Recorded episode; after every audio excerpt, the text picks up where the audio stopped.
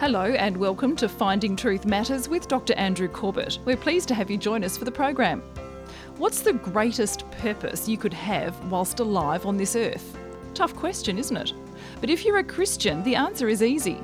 There is no higher cause than to be committed to the cause of Christ. What does that look like? Well, tonight, Dr. Corbett, again in the New Testament book of Colossians, explores exactly what it is to be committed to the cause of Christ. Let's join him now. Father, open our ears, open our eyes, remove the clutter from our minds, remove everything that obscures our vision of you. Help us to see what we need to see today in your word. I pray in Jesus' name. Amen. Colossians, Colossians chapter 1, and we're going to be looking at the closing paragraph of Colossians, and that's from verses 24 to 29.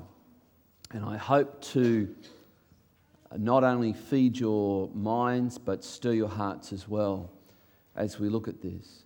Let me remind you, as I have done with each of these sessions in Colossians, that this is a church that Paul is writing to them has never been to. It's in the region today known as Turkey, and it was near one of the seven churches of the book of Revelation, right near Laodicea. And it was founded by a, a, man who was probably saved under Paul's ministry in Ephesus. Paul was in Ephesus, which is also one of the, the main cities in that day in Turkey.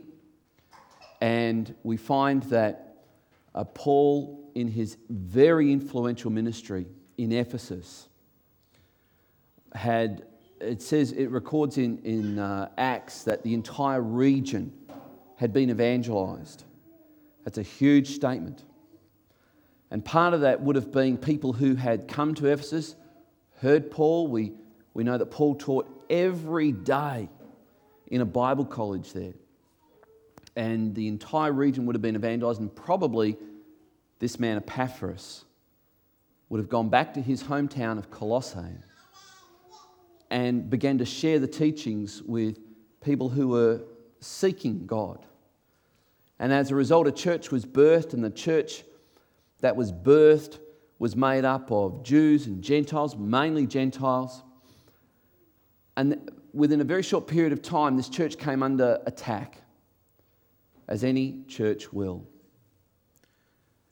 And rather than the stupid teaching that circulates in some sectors, mainly of the charismatic church, that when a church is under attack, all you have to do is bind it and loose it and cast it out, which is nowhere prescribed in Scripture. Paul the Apostle's response to attack is the truth. And if you understand in Ephesians, which is the letter that he wrote simultaneously to the Colossians, Paul talks to that church, the Ephesian church, which is the most written to church in the New Testament. And that was a church under attack as well. And he tells them that they are to do certain things. And if you have a look at it, nearly all of it pertains having your mind transformed by the Word of God so that your hearts are guarded, your minds are protected, you're ready to act on truth. If you think about the, the, the warfare uh, weaponry and armory described in Ephesians 6 the helmet of salvation, a renewing of your mind, the breastplate of righteousness, the truth guards your heart, the belt of truth you're ready to act on the truth, and your feet shod with the preparation of the gospel, then, of course, the sword of the Spirit is the word of God, and the shield of faith, and faith comes from the word.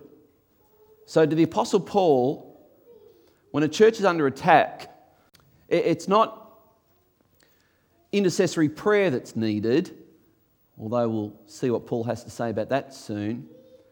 It's the truth that's needed. And to Paul, the preaching of the truth put a shield of protection around a church. And as he writes this to the Colossians, we can read that really what he's doing is he's charging the young pastor Epaphras to handle the word of God in such a way that when error comes into the church, it's confronted, it's spoken to, and the truth is upholded. Now, one of the interesting things is that Paul, in dealing with the errors that are coming against the Colossian church, which were twofold, one was this group called the Gnostics. Gnosis in Greek is the word for knowledge, and it sounds like know it all. And these were people that claimed to have special knowledge, they, they were a mystery cult. I want you to hear that word mystery. Because Paul, you can read Colossians and you'll miss Paul the comedian. Although he doesn't think it's very funny, but if you think about it, he's actually being very funny in a cutting sort of way. As he addresses the errors of the Gnostics who claimed that Jesus was somebody who was just enlightened, he attained a higher knowledge. And then, if you want to attain that higher knowledge, you have to be initiated into our knowledge. And that means, essentially, the Gnostics taught all matter, especially your flesh, is evil. All desires are evil. All appetites are evil. So they would fast they would deprive their bodies. They would literally whip themselves. They would do all kinds of things, claiming that what they were doing was being very spiritual. That was one error that was creeping in to the Colossian church. The other error, error were, were the people who were Judaizers, and these were Jewish Christians who said, Yes, we accept Jesus is the Messiah. Yes, we accept that if you want to be made right with God, you have to put your faith in Jesus, but you also have to keep the law of Moses. So these people taught that yes, it's faith in Jesus plus something you do. Now, when Paul responds to these, he doesn't just go head on to the jugular and sort of just direct his attack full frontal on these. What he does, as we'll see in this epistle, is he says the problem with both of these errors is the same. They don't understand who Jesus is, they don't get it. And today, as I listen to some of the popular TV preachers who have followers in the millions around the world, they, I, I hear Paul talking about their errors. I hear Paul saying Jesus is not just a man who got the Christ anointing. There's one very famous white suit wearing TV evangelist who says that Jesus became the Son of God when he was incarnated. He became the Son of God when he was born in Bethlehem. Anyone ever read John 3:16? For God so loved the world that he gave his only begotten son. He was already the son. And if God is the eternal Father, as far as I know, and I went to public school, so you'll have to forgive me if I'm a bit slow, but if you're an eternal Father, there's only one thing you need to be an eternal Father that's an eternal Son. Did I move too quick for those private school educated people? See, It's an error to say that Jesus became God. It's an error to say that Jesus was a man who became Christ. It's an error. So, what's Paul going to do? He's going to say, You don't understand Jesus. Jesus is the eternal God. By him, all things were created. All things, not all other things, all things. Not only does he say that, he says that when he created all these things, Colossians 1:16, they were created for Him. Why are you on this planet? For Jesus. Why do you wake up in the morning and have breath in your lungs? For Jesus. Why have you got anything? Anything. Because Jesus has given it to you. All things exist for Jesus. And Paul is now going to talk about in this epistle what that means. if Christ is preeminent, and if He died for us and He's now taken upon Himself a new bride, and if we understand that we are that bride, if we belong to Christ and He is the God of creation, He's the God who is supreme, it'll change your life. And Paul, writing from this prison cell, says to Epaphras, Look, here's the problem. These Jewish Christians don't understand really who Jesus is. These know it all Gnostics over here, they don't get it either. So let's deal with the one problem and tell them who Jesus really is. And when you get that, you'll see that you don't need to come to Jesus and repent. You don't need to come to Jesus and believe. You'll see that you just come to Jesus. Now, I know that for some people, go, they're going to hear of, what? I don't have to repent? No, I didn't say that. What? You don't have to believe? No, I didn't say that either. But we sang the song this morning. Great, great song. Take me as I am. I come to you just as I am. That, that old hymn that was sung many times at the Billy Graham crusades. Just as I am, without one plea. Just as I am. And there's so many people think they have to do something in order to be accepted by God had lunch with someone this week who said one of the biggest problems they find, and they're a, a professional mentor, and they said this the biggest problem I find with Christians is they don't understand who they are. Who are you? If you're a Christian, you're a child of God. What does that mean? AJ shared it over communion this morning. You have been justified. What does that mean? When you sin, when you will sin, it means we can come to God and say, Father, I'm sorry. And we're forgiven because we're a child. Parents, ever been mad, angry, upset at your children's disobedience? Absolutely. Absolutely. But do you, do you stop being their dad or their mom? Do you stop loving them like a parent? No, of course not. And when you understand you're in that kind of relationship with God, you, you, you abandon this stupid teaching that you're saved until you sin. And there are some people who think if they've sinned and they haven't repented, they'll go to hell. And that is absurd. That is just, that is just absurd. It, it, we don't understand who Jesus is. And what we're going to read here is the Apostle Paul teaching that all believers, all children of God, are in Christ. And I know I've done this many, many times, but it's like, it's like taking the best you can offer. And here it is. And we stand before God, and God the prophet Isaiah said, and if you think the Bible is rated G, you need to go back to the censorship board and actually check the letter at the bottom of the screen because the Bible is very blunt at times and it says the best you can offer God is as filthy, bloody menstrual rags. Ever read that? Your righteousness is as filthy rags. What kind of rags do you think it's talking about? Imagine standing before God and going, Here's my menstrual rags. Impressed? That's what the Bible says you're doing if you're approaching God on your own. Not my concept. That's the prophet Isaiah talking. Your righteousness is as, the best you can do is as filthy rags. So these people who say, I don't need Jesus, I don't need Christianity, it's just a crutch, me and the man upstairs, we've got a special deal going, are deluded. What does it mean to be in Christ? It means that we take our best and we go, it's not that's not going to do it. That's not good enough.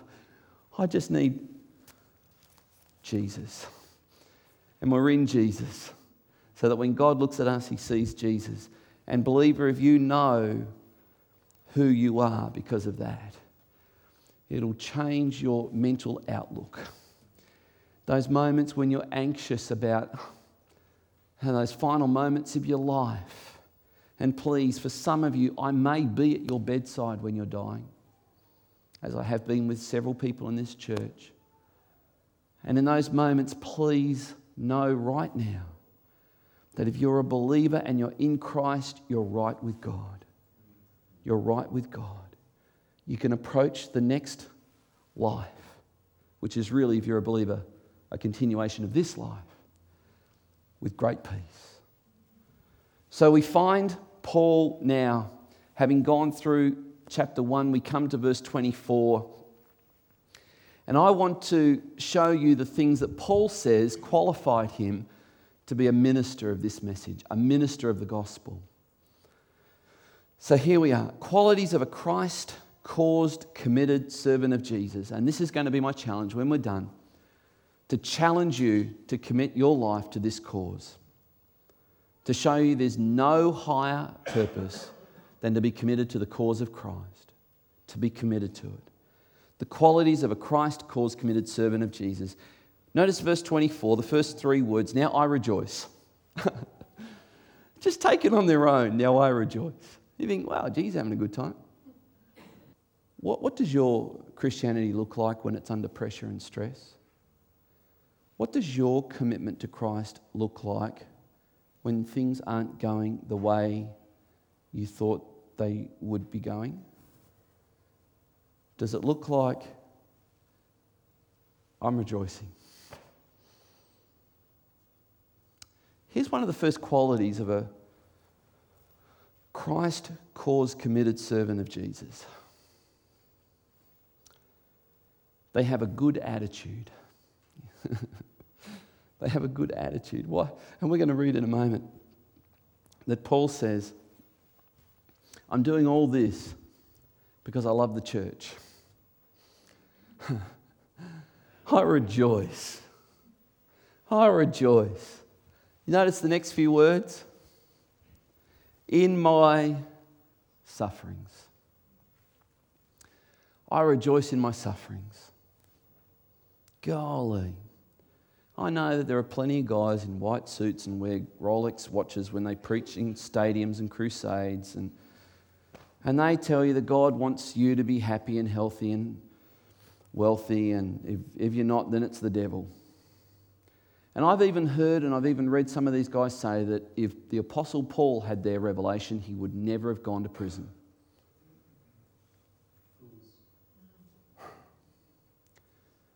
It's just dumb. Now, I know it sells books and I know it fills stadiums and I know people give big into big offerings for these evangelists, and I know that, but it's not scriptural. It's not scriptural. I was listening to William Lane Craig yesterday, one of the world's greatest philosophers who's a Christian, and he was reflecting on difficult times and Christians, and he said this I have come to realize that God often uses failure to teach the Christian the lessons he wants them to learn. failure, suffering, hardship, disappointment, things don't go the way you are hoping. 1 Corinthians 9, Paul says, there are some people who run a race for a prize and they'll train and they'll train and they'll train and they'll train and they'll train just to win an ivy wreath. And he says, and that perishes. And he says in 1 Corinthians 9 that as Christians, we're not running in a race to win a wreath that perishes. We're running to win eternal life. We're running as if everything we do now counts and matters. You know, as I, as I read this now, I rejoice in my sufferings. Oh, man. I, have never been imprisoned for preaching. I, to be quite frank, I, I hope I never am. I've got this allergy to pain. I just hope that none of us and I hope that it never gets to that here in, in Tasmania, in Australia, that we're persecuted for acting out what we know God wants. But what if? What if? What if the government passed legislation that said you can't preach on certain texts of the Bible, like they have in Canada? They're not allowed to preach on Leviticus 18 and 19 in Canada. It's, illegal, it's an offence. Now, if, if, I said, if someone had said to me a few years ago, this is where a Western country would go, I, you just think, you've got to be joking. But it's happening now. The United States is looking at introducing certain vilification laws that will mean calling someone a sinner will bring a charge of vilification against a preacher. Okay, what if they do that here? What are we going to do? I hope we're going to start a prison ministry. and I wish you all the well. I'll come and visit you. And it will... but, but, so there's an extreme. But, but what about those times when we're suffering under annoyance? Something's annoying us. Someone around us is being a pain. We're under stress, we're under pressure, and someone is annoying us, and we're suffering in such a minuscule way compared to this. Do we rejoice? Hmm. Okay. Now that I've brought everybody under the same condemnation, let's, let's then approach this and go, that's a goal. That's where I want to be. Because that's my goal. I want to be there. When I'm under stress, when I'm under pressure, when things are starting to get to me and it's annoying me, God, help me to rejoice. Help me to do it. All right. You know, it says that he rejoiced in his suffering. So, what do we see there is the second quality of a Christ caused, committed servant of Jesus. Number two, they endure hardship for Christ's church. They endure hardship for Christ's church. He rejoiced in his sufferings, in my sufferings. I hope we can endure. We don't, we don't live in a culture that champions endurance. But I hope we display that as a quality in this church, that we endure. When it's hard, we endure. Now, notice the next expression for your sake. He's going to go on and say that again in a different way in the last half of that verse. He says this for the sake of his body, that is the church. Now, I'm skipping over a little section in this verse which is extremely controversial, so let me just make a comment about it. Paul says, Now I rejoice in my sufferings for your sake. In my flesh, I am, here's the controversial statement I'm filling up what is lacking in Christ's afflictions. Here's the controversy Roman Catholics say that the suffering of Christ was not sufficient to redeem people. More suffering is needed. And that suffering is carried out through the Mass and through the persecution of believers. Now, here's a principle of Bible interpretation. Whenever a verse is interpreted that completely contradicts the overall message of Scripture, chances are we've misinterpreted that one verse. Because the overall message of Scripture is that the sufferings of Christ were totally sufficient to save the world of its sin. There is no need for anyone else to add anything to what Christ has done. So, what is Paul saying here? It seems that Paul is saying that Christ's body will suffer. That's it. And that when we suffer, it's to be expected. That's it. There's more suffering to come. Have we seen the worst of the persecution? Or, oh, sorry, let me put that another way. Will the church into the future be a persecuted church? Yes, it will. Yes, it will. The, the, the really sad thing is that where the church is comfortable, it doesn't seem to grow.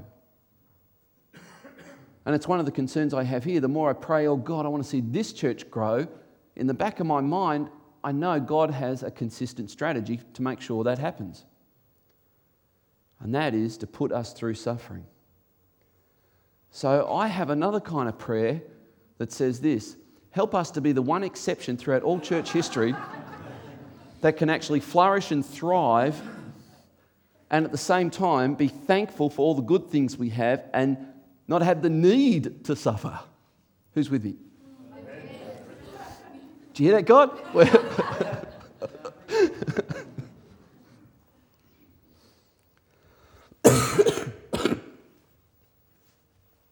now, that, that expression that Paul finishes off in verse 24 for the sake of the body, that is the church. Here's the third quality of Christ cause committed servants of Jesus they love Christ's bride. They love Christ's bride. Do you know? There's a whole bunch of people writing a whole bunch of books at the moment who are just beating up on the bride.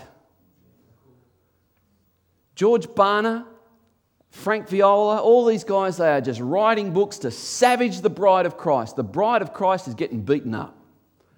And I love the bride of Christ. I love the church. I love meeting together on Sunday. I love meeting together on Monday. I love the fact that we can pray together, we can worship together, we can cooperate together, we can serve each other, we can be the church.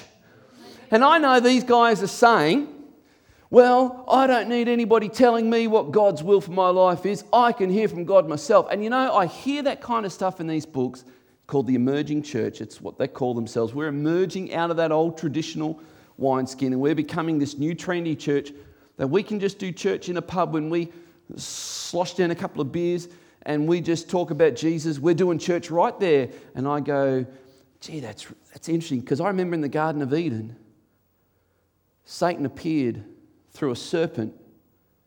And he said this to the woman Has God undermined God's authority? Has God said, undermined God's word? And what am I hearing these guys do today?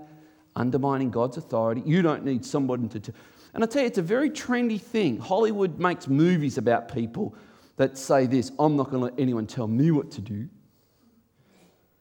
I'm going to be make my day maverick. And it's, yeah, like, go, you rugged individual who's not like the rest of us. And we're going to watch the movie and go and buy their clothes and buy their hat and buy their things. And we're going to be individuals too, or the whole lot of us together.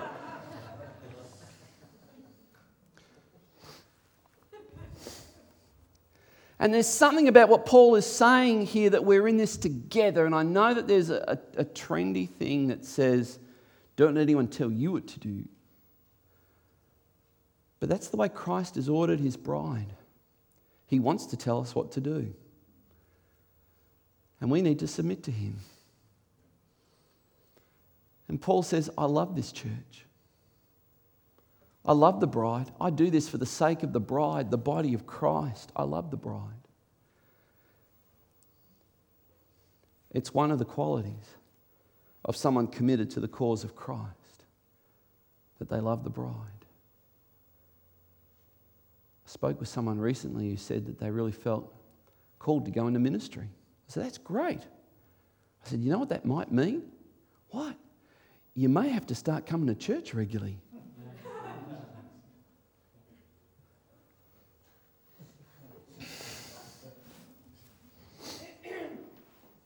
Verse 25, of which I became a minister according to the stewardship from God.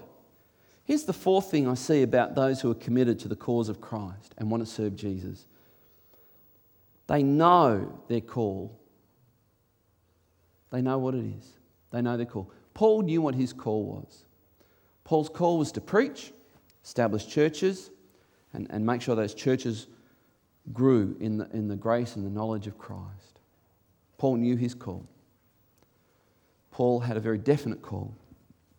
Struck on the road to Damascus, Christ appeared to him, spoke to him very clearly, confirmed prophetically, initially through the prophet Ananias. Paul knew his call. Do you know what you're not? Do you know what you're not good at? Do you know what you're not called to do? Some of us are really worried and stressed sometimes about, well, what am I called to do? Well, let's worry about that in a moment. Do you know what you're not called to do? I, recently had um, someone in this church who I love de- just dearly came to me and said, Andrew, you roster me on for this, I, and I'm just not very good at it. And I was thinking, prior to them coming to me, how do I tell them they're not very good at this and that I can't roster them on anymore? And they came and told, I thought, oh, that's a real shame. It's uh, okay. Now, not quite. But it was, it's a good thing when people recognize look, I'm, this isn't me. This is not who I am. Paul knew who he was. What if your ministry, your call, is as a team player? You know, yesterday I'm watching, and I'm always looking for some sort of analogy between football so I can spiritually justify spending two hours in front of a TV watching it. So I was, I was watching these guys, and there's that young player, Taylor, who was tagging um, Nick Riewoldt. And at times, you know, he, he, never kicked a goal, hardly did anything. His one job was to annoy Nick Riewoldt. And he did it really, really well. And when it came time to the most valuable player on the field, the guy who kicked the most goals got the thing because they're the standout. They're the ones that get the accolades. And um, Chapman got it, and he was, you know, he, was, he, did really well. But I'm thinking, what about that kid down the other end of the field? He just, at one time, he threw his stomach onto the boot of Nick Riewoldt. He literally put his body on the line. I think, wonder if anybody went up to this kid and said, our team won because of what you did today. I wonder if anyone did that. What about in a church when somebody's just saying hello to people as they come through the door and just sets a tone? Does anyone go up to them and go, You really blessed me this morning? My wife and I, we were arguing in the car on the way here. The kids were there, and we came in, and you just smiled, and it just diffused everything. Thank you. What about, what about the little things that are done that make up for a really good church experience and a really good church? What about the people who ring you up and say, I'm about to bring a meal around? They don't get mentioned on a Sunday, no accolades. Do you know what your call is? For some, your call is hospitality. For some, your call is preaching. I want to see preachers raised up in this church. Increasingly, I'm going to be traveling and away. I'm away next week and I'm going to be traveling increasingly. And I want to see people in this church know how to use their call to preach. And Paul knew what his call was. And I think that's an important thing. They know what their call is. My dad once said to me, I'm not called to preach. And he's not. He's not a man of words. He said, My call is just to serve. I don't like it when people say just. When people say to a woman, What do you do? and she says, Oh, I'm just a mother.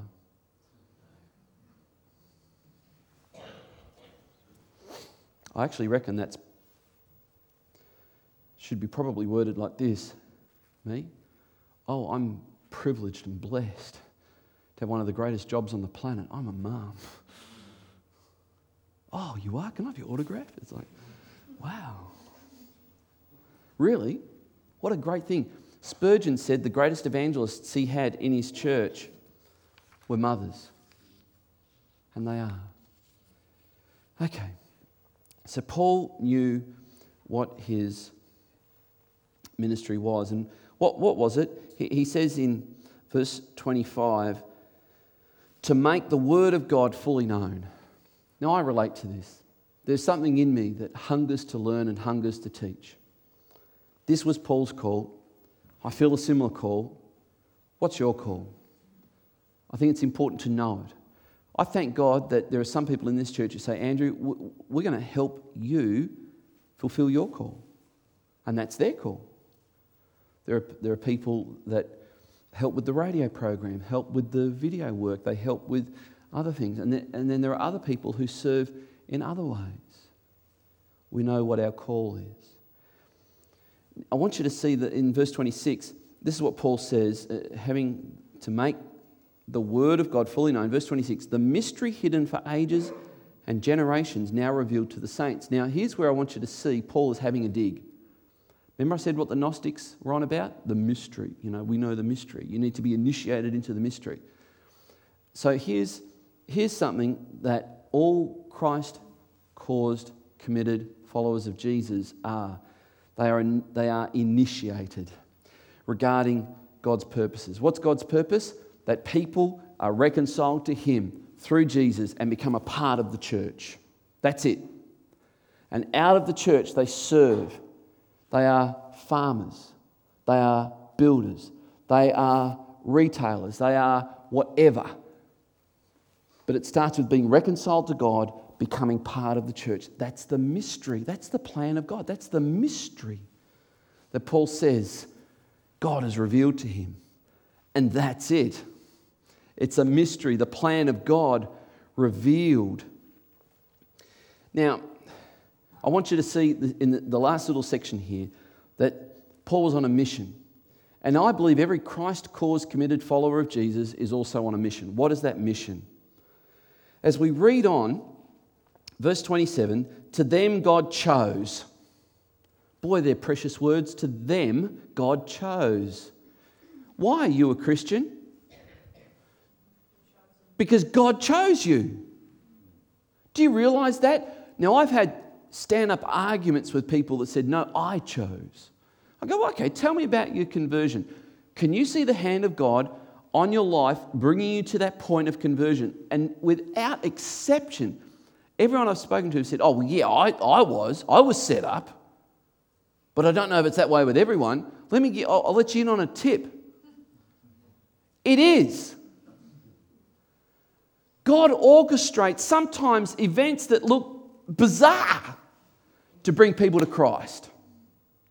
That's why it's fantastic to hear testimonies. People share these amazing stories of how God was working in their life, bringing them to that point where they became a Christian. Here's our mission, our first mission. We've got to look for those God has found. Now, we can be in a room of 100 people, and God may have found one person there. We go in and we share this message, and the lights go on for one person, and a, a 99 just go, What are you? What? Pass the peanuts. It's like, they just don't even get it. That's okay. We found one. Didn't Jesus do that all the time? Went for a stroll, went for a stroll at night, John chapter 3. What on earth is Jesus doing going for a stroll at night? I'll be back later, boys. I'm just going for a stroll. Nicodemus. Let's go for a walk. And we have John chapter 3. He found one that God had found. Jesus says to the disciples, You go on ahead. I'm just going to sit here and by this well. And he found the woman.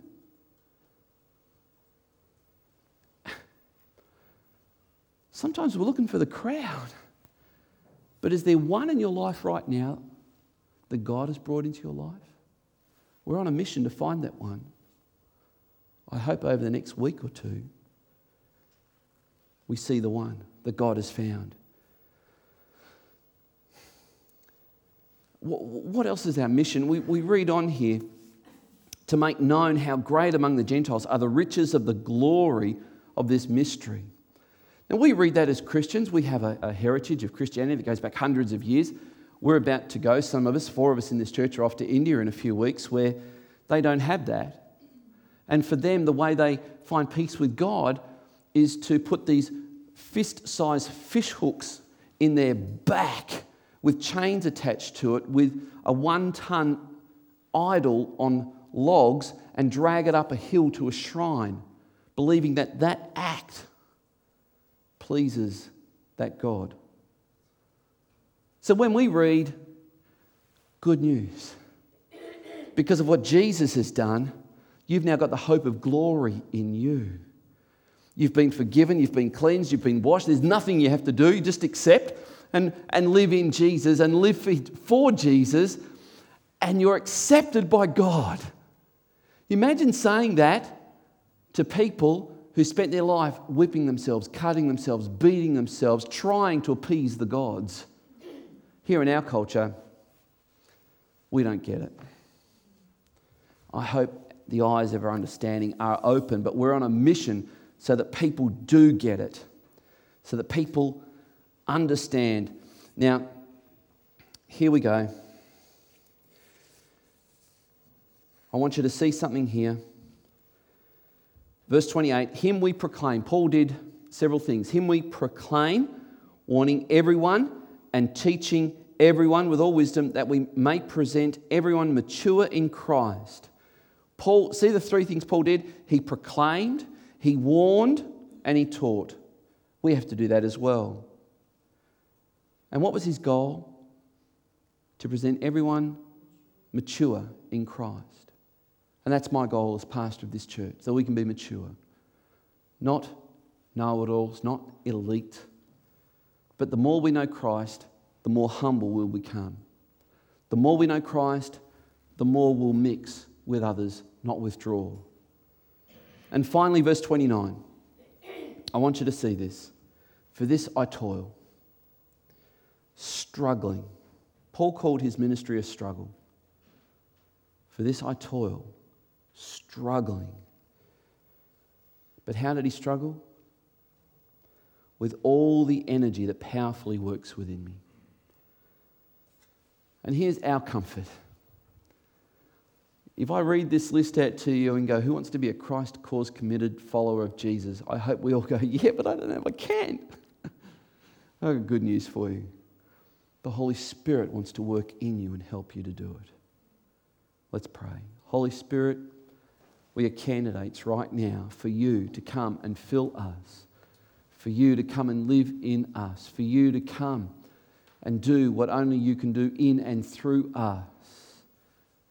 Father, there are people here who have grown cold and they need the fire of the Holy Spirit rebirthed in them so that they are indeed Christ caused, committed followers of Jesus.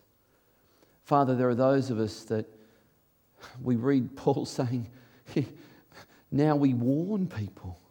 And there's no sense of urgency about us. So I pray, Father, that you would again place that urgency in us, that sense of foreboding that if people don't turn to Jesus, there's dire consequences to face.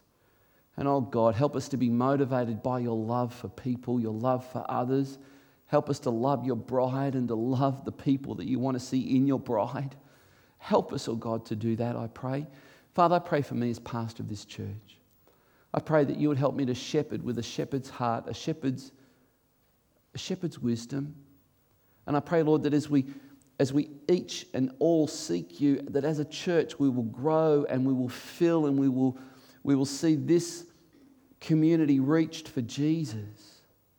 And that, Father, you will help us to avoid this, the temptation of thinking that we're actually better than we are. And, oh God, help us to walk humbly with you.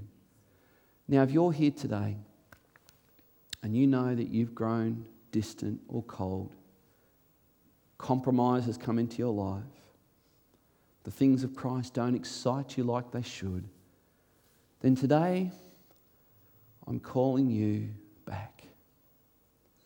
I'm calling you to come to Christ, be forgiven and cleansed.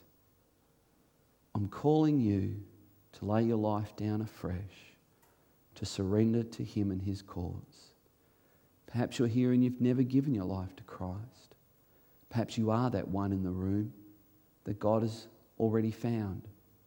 And you're here today and you're listening to me right now, and something is burning inside you that says, I need to be made right with God. And I pray for you as well that one cry from your heart, Oh God, forgive me cleanse me, and come into my life will transform you for all eternity, beginning right now. In Jesus' name, amen. Committed to the cause of Christ. Is that your heart? And does your life reflect that? Sobering questions for each of us to answer. Podcasts and Finding Truth Matters resources, including tonight's program Colossians Part 4, are available from Legana Media. You can contact us at PO Box 1143, Legana, Tasmania 7277, or via the website findingtruthmatters.org. If you'd like to subscribe to the monthly e newsletter Perspectives, visit findingtruthmatters.org and click subscribe.